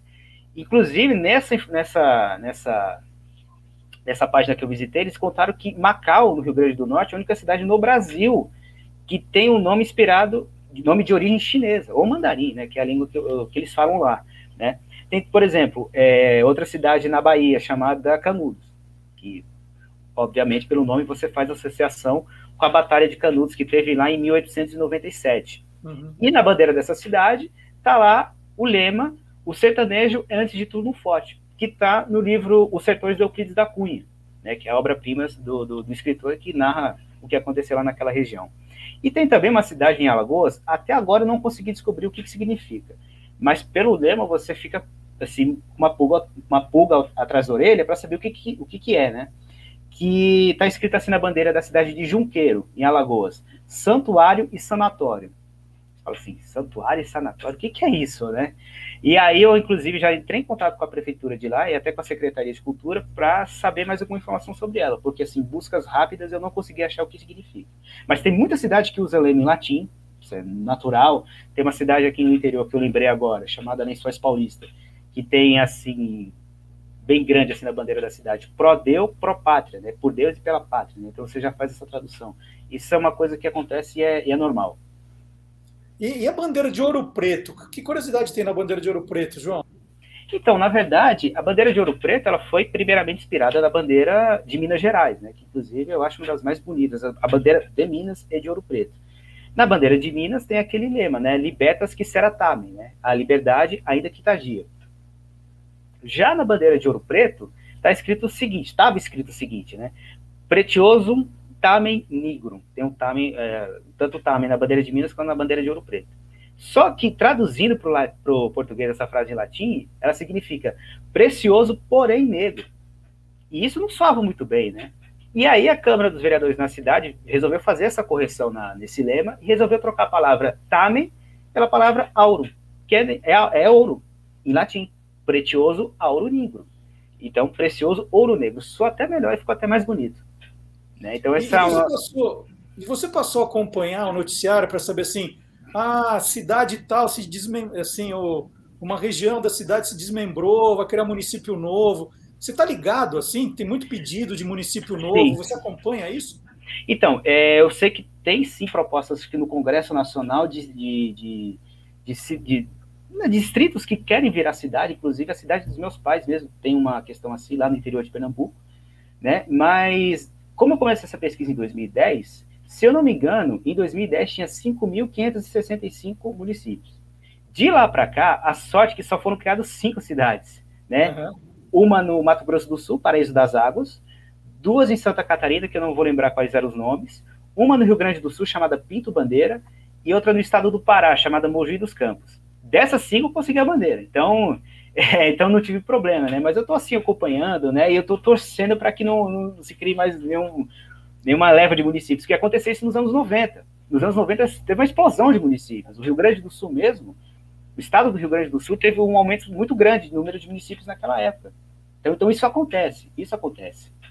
E tem uma bandeira com um desenho mais curioso, porque bandeira geralmente segue alguns padrões, né? Mas aí sim. Tem alguma coisa assim que você fala, nossa, essa é muito diferente das outras? Ah, tem sim. Na verdade, tem algumas, né? Tem uma cidade no interior de São Paulo também chamada Santa Fé do Sul, que a primeira vez que eu vi a figura dessa bandeira, eu pensei, o que é isso aqui? É uma coisa assim, meio arte moderna, não sei, um desenho assim muito, muito diferente. Mas tem um caso interessante de uma cidade em Pernambuco chamada Solidão. Aí eu pesquisando a bandeira dessa cidade, eu descobri a imagem dela, e a imagem era pequenininha. Era uma imagem pequenininha e era uma foto. Só que a bandeira dessa cidade é um desenho assim infantil, né? Tem um rio, tem uma árvore, tem as montanhas, tem um sol atrás, tem até nuvens assim. E aí, como eu falei antes, como eu não tenho tanto, assim, não sou exímio em desenhar no computador, eu falei assim, putz, e agora? Como é que eu vou fazer a bandeira dessa cidade, né? E aí, o que eu tentei fazer? Eu peguei a bandeira dessa cidade de Solidão, resolvi desenhar à mão, com caneta e papel, e eu resolvi escanear na impressora e jogar no computador, e colorir. Só que não ficou assim, aquela coisa, sabe? Sim, mas era para colocar na coleção, era uma figurinha para colocar no álbum, né? Mas pelo menos assim, valeu a intenção. E aí, recentemente, fazendo uma nova pesquisa, de atualização, eu consegui achar uma imagem mais, vamos dizer assim, mais elaborada da cidade, né? Da bandeira da cidade. Mas é um caso, assim, talvez mais curioso de bandeira, né? Bom, você está contando, João, que aí em 11 anos, né? 11 anos de trabalho, de pesquisa, de ligar, de consultar, você conseguiu essas 5.570 bandeiras. Esse álbum, que você está chamando sempre de álbum, ele está guardado só com você ou você já pensa ou já tem algum lugar para mostrar essas bandeiras, onde elas estão reunidas? Então, naquela época mesmo que a gente se encontrou na Bienal, você me passou também o contato do Tiago Berg, que, aliás, ele fez 2 livros maravilhosos sobre símbolos nacionais, né, de bandeiras e de hinos. E aí a gente começou a conversar, ter um contato e tal, e aí eu também, quando eu terminei essa pesquisa, eu passei essas bandeiras para ele, né? E aí a ideia é o seguinte, cara, além do Tiago, eu passei também para você. E aí a ideia é o seguinte, cara, como eu falei para você, que se seria bacana a ideia de ter um livro sobre bandeiras dos municípios, a ideia seria essa, né? Seria fazer um livro, uma espécie mesmo de catálogo dessas bandeiras para que as pessoas tenham, assim, guardem, assim, eu acho uma forma muito lúdica, muito legal de você mostrar o Brasil para as pessoas através de bandeiras, né? Ainda mais crianças, assim, acho que é uma coisa maravilhosa, né? Mas, assim, a ideia, a princípio, é guardar isso por enquanto comigo, né? E, assim, no momento certo, vou achar algum jeito de disponibilizá-la, seja através de um livro, seja através, enfim, de alguma outra ferramenta que ainda não sei qual que é, né? Mas, no começo, era só uma curiosidade, assim, uma curiosidade que eu tinha. Então, não tinha essa intenção de, vou exibir, fazer uma exposição. Era só uma curiosidade, uma coisa minha, né? Muito legal, mas olha, tremenda curiosidade, trabalho espetacular e de tempo, né? Porque esses trabalhos de pesquisa demandam muito, muito tempo, né? Não é que ele passou 11 anos porque ele não fazia, porque ele fazia. E as trocas, né? Os municípios foram trocando de bandeira, municípios foram trocando de brasão. Sensacional esse trabalho. Queria muito agradecer a sua entrevista, João. Dar os parabéns, torcer para que, então, logo esse trabalho, ele, de alguma forma, seja divulgado para todas as pessoas. E uma coisa que eu vou te contar, aí de experiência, né? Depois de um trabalho como esse, isso aí agora vai ficar para o resto da tua vida, vai virar o teu karma, porque o tempo todo você vai querer atualizar, vai querer rever. É um trabalho agora que você não larga mais. Você nunca mais vai largar. É verdade. Inclusive, Marcelo, deixa eu só dar um parênteses aqui e contar mais. Não sei se eu posso contar mais algumas histórias de algumas bandeiras mais curiosas, né? Tem uma cidade de Goiás chamada Chapadão do Céu. E aí, em pesquisas do Google, eu via que a bandeira da cidade era um logo. E eu achei esquisito aquilo, eu falei, não é possível que a bandeira dessa cidade seja esse logo. E para minha grata surpresa, eu consegui achar uma foto de desfile cívico, em que a bandeira da cidade é justamente o logo estampado no fundo branco. Né? É uma coisa também, até que lembra algumas cidades de algumas bandeiras de cidades americanas. Né? E assim, como eu terminei essa pesquisa agora, eu tive muita dificuldade de achar bandeiras, principalmente do Nordeste, mais específico de cidades, de municípios do Piauí e do Maranhão, mais do Piauí. Piauí foi, inclusive, o último estado que eu finalizei. E a bandeira de Sebastião Barros, essa cidade eu consegui essa bandeira diretamente com o prefeito. Eu consegui o WhatsApp do prefeito, e aí o prefeito passou para mim as fotos da bandeira da cidade, eu fiz no computador e passei para ele. E, claro, guardei comigo também, né?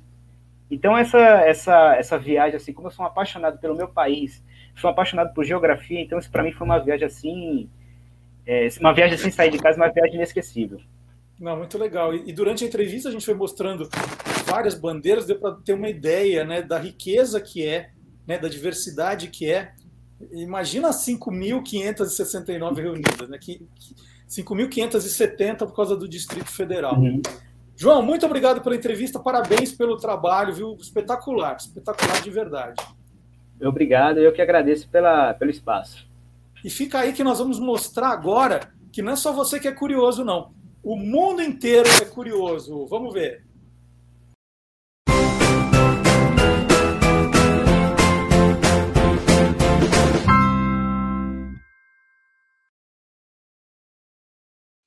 Três estudantes de design de Milão, na Itália, desenvolveram embalagens para batatas fritas feitas com a própria casca da batata, aquela casca descartada. Eles usam os resíduos de forma circular, formando um cone. Olha que curioso. E aí abre aspas. As empresas de batatas fritas produzem muitos resíduos de casca de batata, disse Paolo Stefano Gentili, um dos estudantes. Aí, aspas de novo. A ideia do nosso projeto é usar esse lixo para criar uma embalagem de comida de rua. As cascas de batata são excelentes para a produção de embalagens por serem feitas de amido e fibra. Para transformar as cascas em embalagens, essas cascas são maceradas e secas naturalmente. É isso que permite que elas se liguem e endureçam. O material resultante é 100% biodegradável. E olha que mais curioso ainda, depois de comer as batatas fritas, o que a gente faz com essas embalagens? Os designers imaginam que elas poderão ser jogadas ao chão, se tornando ração animal ou usada como fertilizante para plantas, reinserindo-a, né, reinserindo essa casca no ciclo biológico. Olha que divertido, hein? E se bobear, se tiver um gostinho bom, você come também a embalagem, é de batata mesmo, né? Aproveita. E já que o assunto é comida, deixa eu falar mais uma boa aqui também. No dia 25, agora que foi quarta-feira, no dia 25 foi o dia do miojo, gente. Não é dia de comer miojo, é o dia da festa do miojo, invenção de 1958. E aí, no site do Guia dos Curiosos, aí que eu falo, tem lá uma matéria com 10 curiosidades sobre o nascimento do macarrão instantâneo, né? Por que chama miojo no Brasil? Tem a explicação. De onde vem esse nome, né? Quando foi inventado era o chicken ramen e depois virou o nosso miojo. Tá tudo explicadinho, é o que eu digo. Dá uma olhadinha sempre no site do Guia dos Curiosos que você vai se divertir, tem muita coisa nova. Tem lá a nossa home com os destaques das matérias, muita coisa que a gente fala aqui no programa, mas tem também a parte de busca, né? Como eu falei, eu quero saber curiosidades sobre futebol de botão. Você põe lá futebol de botão, futebol de mesa e vem lá as páginas que tem esse assunto. Eu quero saber curiosidades sobre Palmeiras, que fez aniversário na quinta-feira. Então você põe lá Sociedade Esportiva Palmeiras, curiosidades. Né? Olha, tem muita coisa legal para você curtir aí de curiosidades e você prestigia a página também, que é muito importante. Seguir todas as nossas redes sociais, comentar, compartilhar. É muito, muito bom, né? Para que você participe do universo curioso e faça ele ser mais difundido. certo? Então já falei do miojo. E o site do Guia dos Curiosos, eu falei guiadoscuriosos.com.br, tá? E agora eu vou chamar o Silvio Alexandre, o nosso especialista em universo fantástico. Vamos lá, Silvio Alexandre!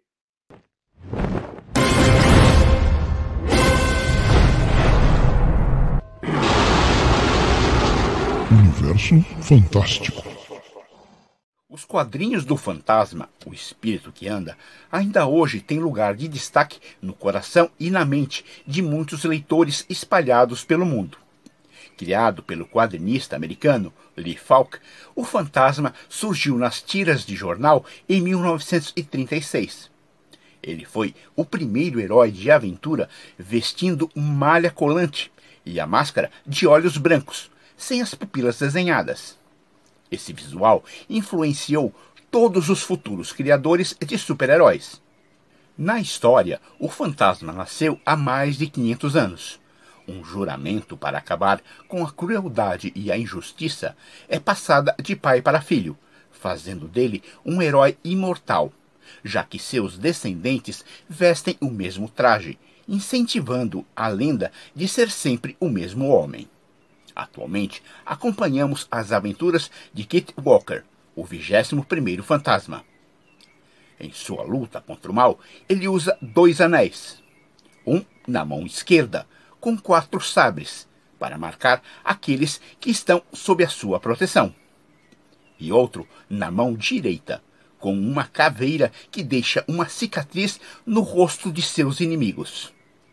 Nas telas surgiu primeiro em 1943, no seriado The Phantom. Nessa época, os seriados eram produzidos em 15 capítulos, para serem exibidos na sessão da tarde dos domingos, a matinê. Cada capítulo durava 30 minutos, e no final sempre tinha uma armadilha para o herói, o que levava a garotada a voltar no próximo domingo, para saber como o herói escapava da armadilha. No Brasil, o Fantasma foi publicado pela primeira vez em 1936, nos encartes semanais do periódico carioca O Correio Universal. Depois disso, apareceu em diversas editoras, como o Globo Juvenil. Entre as décadas de 1950 e 1980, a RGE, editora de Roberto Marinho, publicou vários títulos do Fantasma, chegando à impressionante marca de 371 edições da revista Fantasma. Em suas aventuras, o Fantasma já esteve no Brasil, é claro, e voou de Asa Delta no Rio de Janeiro. Seu criador, Lee Falk, também esteve no Brasil. Foi durante o Congresso Internacional de Histórias em Quadrinho, em 1970. Organizado pela Escola Pan-Americana de Arte e realizada no Museu de Arte Moderna, o MASP. Na sua origem, o Fantasma pode ser criticado como o herói branco em terras africanas, que traz paz e segurança graças à sua força e poder. Mas o personagem evoluiu ao longo dos anos e abandonou essa visão colonialista, fazendo críticas à ganância, aos regimes ditatoriais e a todos que agridem o meio ambiente. Informou Silvio Alexandre, ainda indeciso sobre qual a melhor cor para o uniforme do Fantasma. Para o Universo Fantástico do Olá Curiosos! Muito legal essa participação do Silvio Alexandre, muito bem ilustrado. Silvio adora, tem uma coleção incrível também aí de quadrinhos, muito bacana. E eu vou responder agora a uma pergunta que fazem bastante, tem feito bastante. Eu vejo depois os comentários nas redes sociais, né, depois do programa. Estão perguntando, né? O Guia dos Curiosos, chamado de edição fora de série, é a reedição do primeiro livro? Está longe, eu não vou conseguir mostrar. E a resposta é não. Não. O primeiro livro, ele continua existindo, ele continua sendo vendido, a coleção inteira. Esse aqui é o 10º livro da coleção. Então, existe uma coleção, e aí tem o Guia dos Curiosos primeiro, com a capa laranja, esse que perguntam se é uma reedição, não. Aí tem esportes, invenções, Brasil, sexo, Guia das Curiosas, Copa do Mundo, Jogos Olímpicos, língua portuguesa, né? É uma série, e esse é o 10º volume. Agora, como ele é um pouquinho diferente dos outros, é que ele ganhou o nome de edição fora de série. Porque ele, e aí eu vou mostrar de novo, porque tem gente que tem a dúvida, ele é o primeiro todo colorido. Ele é pela primeira vez todo colorido, com ilustrações maiores, com infográficos, com bandeira. Ele é totalmente, olha, tem uns QR codes, né, para saber mais, está aqui. Olha só, ele é totalmente diferente, é um projeto gráfico novo. Olha, vocês podem ver aqui. Então, não é uma reedição do primeiro. Ah, mas eu já tenho aquele Guia dos Curiosos. Não, esse é diferente. Esse é diferente, seria o 10º livro da coleção, certo? São 18 temas, inclusive para quem gosta de heróis.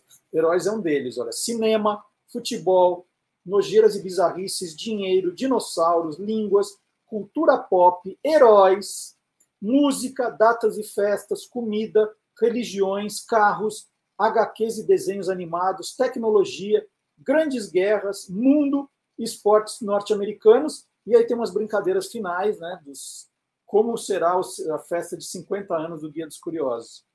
Olha só, gente, é totalmente projeto gráfico totalmente diferente. Então não tem nada a ver com o primeiro. Eu resolvi contar aqui, porque como é uma pergunta que está sendo recorrente, eu já explico para todo mundo. Ó. Então, esse aqui é o novo Guia dos Curiosos, edição fora de série. Como comprar um Guia dos Curiosos, edição fora de série? Na descrição do nosso vídeo, né, onde, ali perto dos comentários, aqui embaixo, no Facebook ou no YouTube, tem o link direto. Ou se você estiver visitando guiadoscuriosos.com.br, você vai achar um banner já bem grandão. Só clicar no banner, você vai direto para a loja e já garante o seu. Natal está chegando, hein, gente? Que tal você dar de presente para aquela pessoa que você sabe que curtia o Guia dos Curiosos quando era adolescente, quando era menino, menina, né, tá aqui. Ou para o filho desse curioso, os filhos dos curiosinhos virarem curiosinhos de verdade. De repente fica a dica. Outra novidade, só para avisar aqui, que agora também aos sábados, às 10 da manhã, nós já publicamos o programa em podcast. Antes a gente esperava até segunda-feira, não, agora... Se você quiser ouvir o programa, eu não tenho condição de ver, eu tenho muito motorista de táxi, de aplicativo que ouvi o programa no rádio, fala, puxa, agora não consigo mais ouvir. Consegue sim. Né? Às 10 da manhã você baixa o programa no seu celular, no seu computador, e depois vai ouvindo, não precisa ficar vendo a gente. Se você fala assim, nossa, eu queria ver a cara daquele entrevistado, eu queria saber como é esse João Renato que coleciona bandeira? Como é esse maluco? Eu quero ver a cara dele. Aí você entra no YouTube, depois, na página do programa, vai lá, pode assistir o programa inteiro para ver o que a gente mostrou, né? A parte do Silvio Alexandre, toda ilustrada, toda maravilhosa, você de repente vai querer ver, pode rever.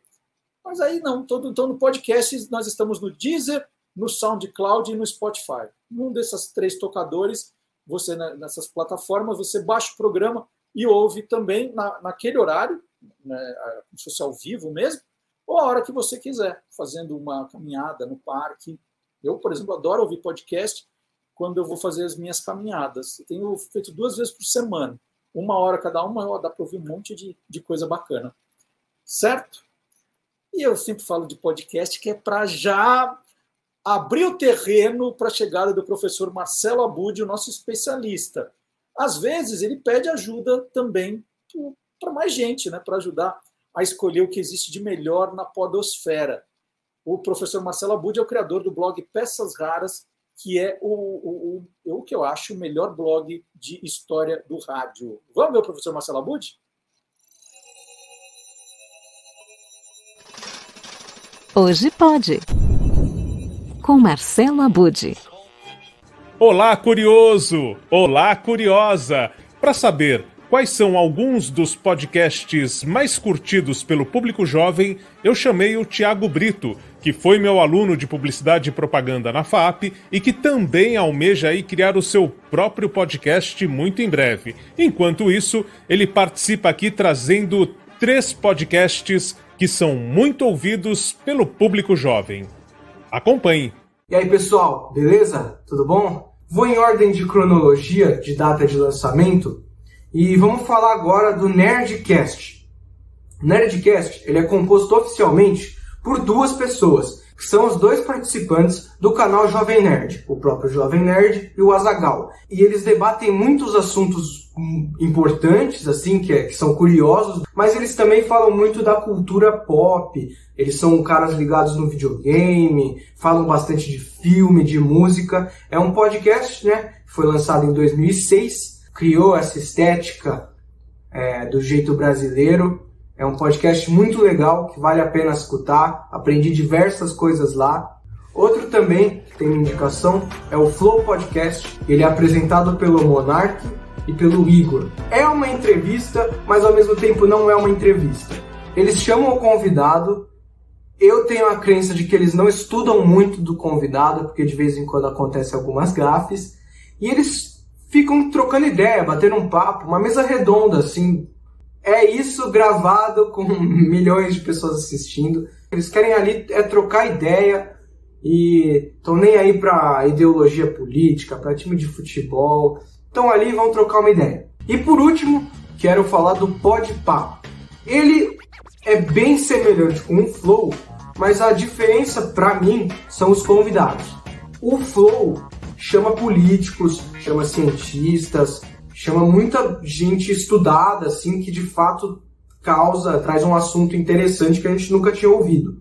E o Podpah tá mais ligado para aquela resenha mesmo, sabe? Tipo, eles chamam MCs, jogador de futebol, jogador de videogame profissional, chama diversas atrizes, atores, e é mais focado na conversa ali mais bobeirinha, assim, mais zoeira, mais os caras contando as histórias deles, engraçadas. São esses os três podcasts que eu adoro, que eu escuto bastante. E depois de saber um pouco sobre o Podpah, o Flow e o pioneiro Nerdcast, 15 anos ininterruptos e muito sucesso. Cada episódio aí do Nerdcast tem, em média, 1 milhão de downloads. Agora você vai conhecer uma novidade. Nesta última quinta-feira, estreou o podcast do Mano Brown, do Racionais MCs, um original do Spotify, o Mano a Mano. Salve, rapa, salve, massa. Esse é o podcast Mano a Mano, original Spotify, do MB10 na voz. A ideia do podcast Mano a Mano é trazer a diversidade de ideias e pensamentos, sem repressão, falou? Com um convidado diferente, controverso, amados ou odiados. Vocês decidem. A pior coisa que eu já fiz em toda a minha vida foi aquilo ali, aquelas atitudes no BBB. Nada em toda a minha vida beira tão feio igual aquilo ali. Porque o evangelho vem dos oprimidos. O problema é que ele é interpretado pelos opressores. A cadeia, a palavra tem valor. Conversei com o seu Neca, eu fui morar debaixo da arquibancada do Botafogo e saí de casa. Com 14 anos, fui embora de casa. Inclusive, vitimismo era uma palavra que eu usava muito, que eu agora até cortei do meu dicionário. Toda quinta-feira estaremos aqui ampliando a visão e o debate, hein? Dá pra baixar, ouvir de graça, só chegar. Polêmico. Esse programa tá cheio de polêmica. Forte abraço, sincero, leal do Mano Brown. E toda quinta-feira tem um episódio novo do Mano a Mano, exclusivamente no Spotify. Então, se você quiser saber mais detalhes, vai lá no blog Peças Raras e confere um trechinho da entrevista de lançamento do Mano a Mano, justamente com uma pergunta que eu fiz a ele e que valoriza esse processo da escuta. Um grande abraço e até a próxima, quando voltamos com mais novidades da Podosfera, o incrível universo dos podcasts. E eu vou aproveitar só para fazer uma legendagem aqui, porque quem estava acompanhando pelo YouTube e Facebook viu quem são alguns viu alguns convidados do Mano Brown, né? Porque tinha legenda. Mas eu vou contar aqui que vocês ouviram frases da Carol Conká, do Henrique Vieira, do Dr. Drauzio Varela, do Vanderlei Luxemburgo e do Fernando Holliday. Então, são alguns dos convidados, né? Que eles falavam a frase e a gente via a legenda aqui. Mas então fica a legenda de quem está acompanhando o podcast ou quem não viu quem eram os convidados. Mais dois avisos. Se você é curioso de verdade, você não aguenta esperar no sábado de manhã para saber o nome dos entrevistados, os destaques dos nossos colaboradores. Então, para você ficar sabendo um pouquinho antes, a gente criou uma newsletter, né, que é um boletim, um e-mail que você recebe no seu computador na sexta-feira às 8 da noite. Pode marcar no relógio, é sexta, 8 da noite, vai pingar lá. Pim! E aí nós contamos quem serão os entrevistados, os destaques, quais foram as matérias que chamaram a nossa atenção, que nós publicamos no site. Então, é um apanhadão da Semana Curiosa. Para receber, tá lá, assine o nosso boletim gratuitamente no site do Guia dos Curiosos, guiadoscuriosos.com.br. Você só precisa colocar o seu e-mail. Tá lá, e-mail, você coloca e põe assinar, não paga nada, não precisa se cadastrar, não precisa mandar o número do Pix, nada disso, né? É só colocar o seu e-mail por cadastrar. Então, toda sexta-feira, 8 da noite, você vai receber a nossa newsletter.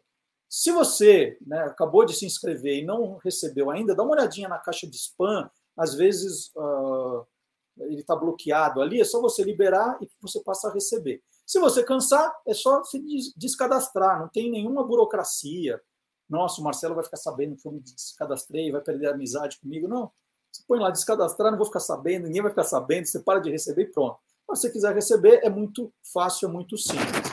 E todos os dias também, no Instagram, no Facebook, no Twitter, nós publicamos 5 efemérides curiosas do dia.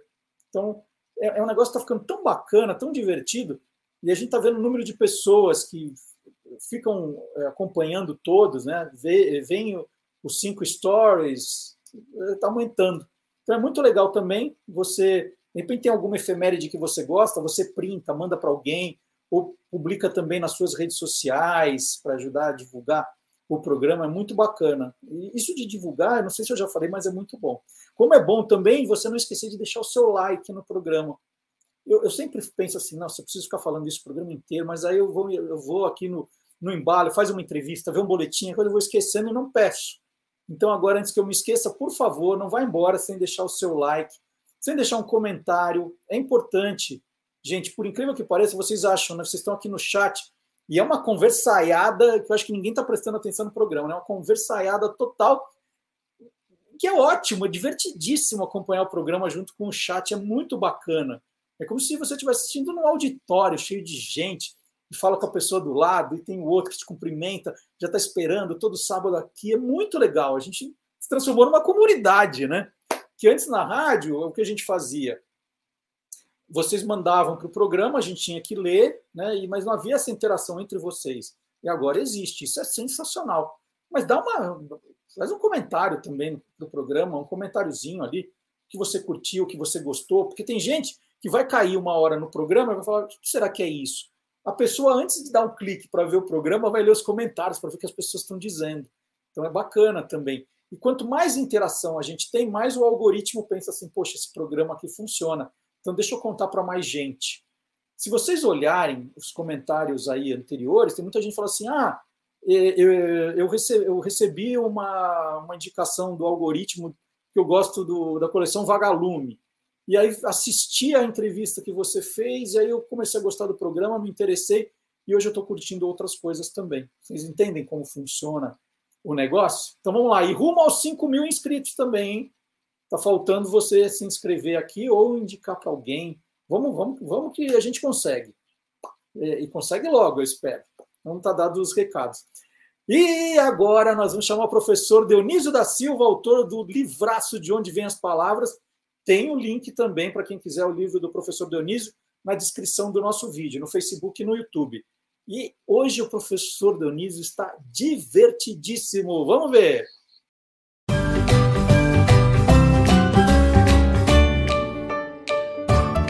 Palavra nua e crua.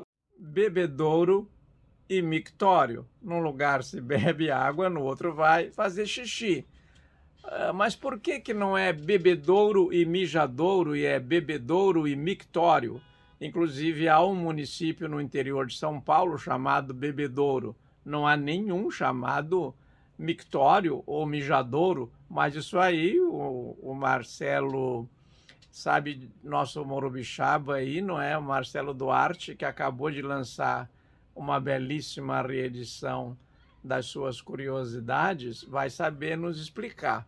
Eu digo o seguinte, documentado, né? O Visconde de Toné, que lutou na Guerra do Paraguai muito jovem, com 20 e poucos anos, e nos ligou esse monumental livro Retirada da Laguna e o romance Inocência, o Visconde de Toné gostava muito de criar palavras e, a pedido da princesa Isabel, ele criou a palavra mictório para substituir mijadouro quando se tratava de designar o lugar de as pessoas fazerem xixi, porque todo mundo fazia xixi nas paredes, nos muros, em público. As mulheres, com um pouco mais de pudor, às vezes, costume que ainda fazem em vários países da América Latina, afastavam o vestido e faziam xixi em pé. Os homens faziam xixi em pé, nos muros, em qualquer outro lugar, e até o Debré tem um quadro muito importante, não é? Muito significativo desse costume. Um escravo segura um sombreiro para que um nobre, todo enfaixotado, bem vestido, mije no muro, mas à sombra, para não passar calor. Então nós ficamos na língua portuguesa com duas palavras consolidadas: bebedouro para beber, mictório para fazer xixi. Muito obrigado e até de repente. E nós estamos chegando ao fim do programa de hoje, né? Reta final, e nós vamos terminar com música, isso é sempre. Paula Toller fez 59 anos na segunda-feira passada, e nós vamos lembrar do primeiro sucesso da banda Kid de Abelha e os Abóboras Selvagens, né? O primeiro compacto. De um lado, Pintura Íntima, e do outro lado, Por Que Não Eu? Pintura Íntima estourou, né? Virou sucesso logo de cara. E, aliás, o Pintura Íntima, esse compacto, foi o primeiro disco de ouro da banda. E Paula Toller, então, receba a nossa homenagem na voz do grupo Beck e os Tiozão. E eu vou me despedir de vocês, agradecer mais uma vez essa companhia. Sábado é sempre maravilhoso com vocês aqui. E pedir sempre para vocês divulgarem esse trabalho. É muito importante. Não é para agora vocês vão embora, vão almoçar e esquecem de mim só até sábado que vem. Não, gente, vamos lá. Vendo as redes sociais, compartilhando, comentando, né? Isso é muito legal. Agora, né, põe lá no seu grupo de WhatsApp da família, do pessoal do clube, da escola. Vamos lá, vamos ajudar. Falar dos livros também, né? O Guia dos Curiosos, o Memórias Póstumas do Burro da Independência, o Independência Zero. De repente você é professor, tem uma amiga professora, os professores da sala de aula do seu filho, do seu neto, do seu sobrinho, né? Dá um toque, fala aí. Agradeço demais. Muito obrigado, então, por mais um sábado tão legal. Vamos lá, Pintura Íntima com Beck e o Estúdio Fusca. E sábado que vem tem mais um Olá Curiosos. Tchau! Playback.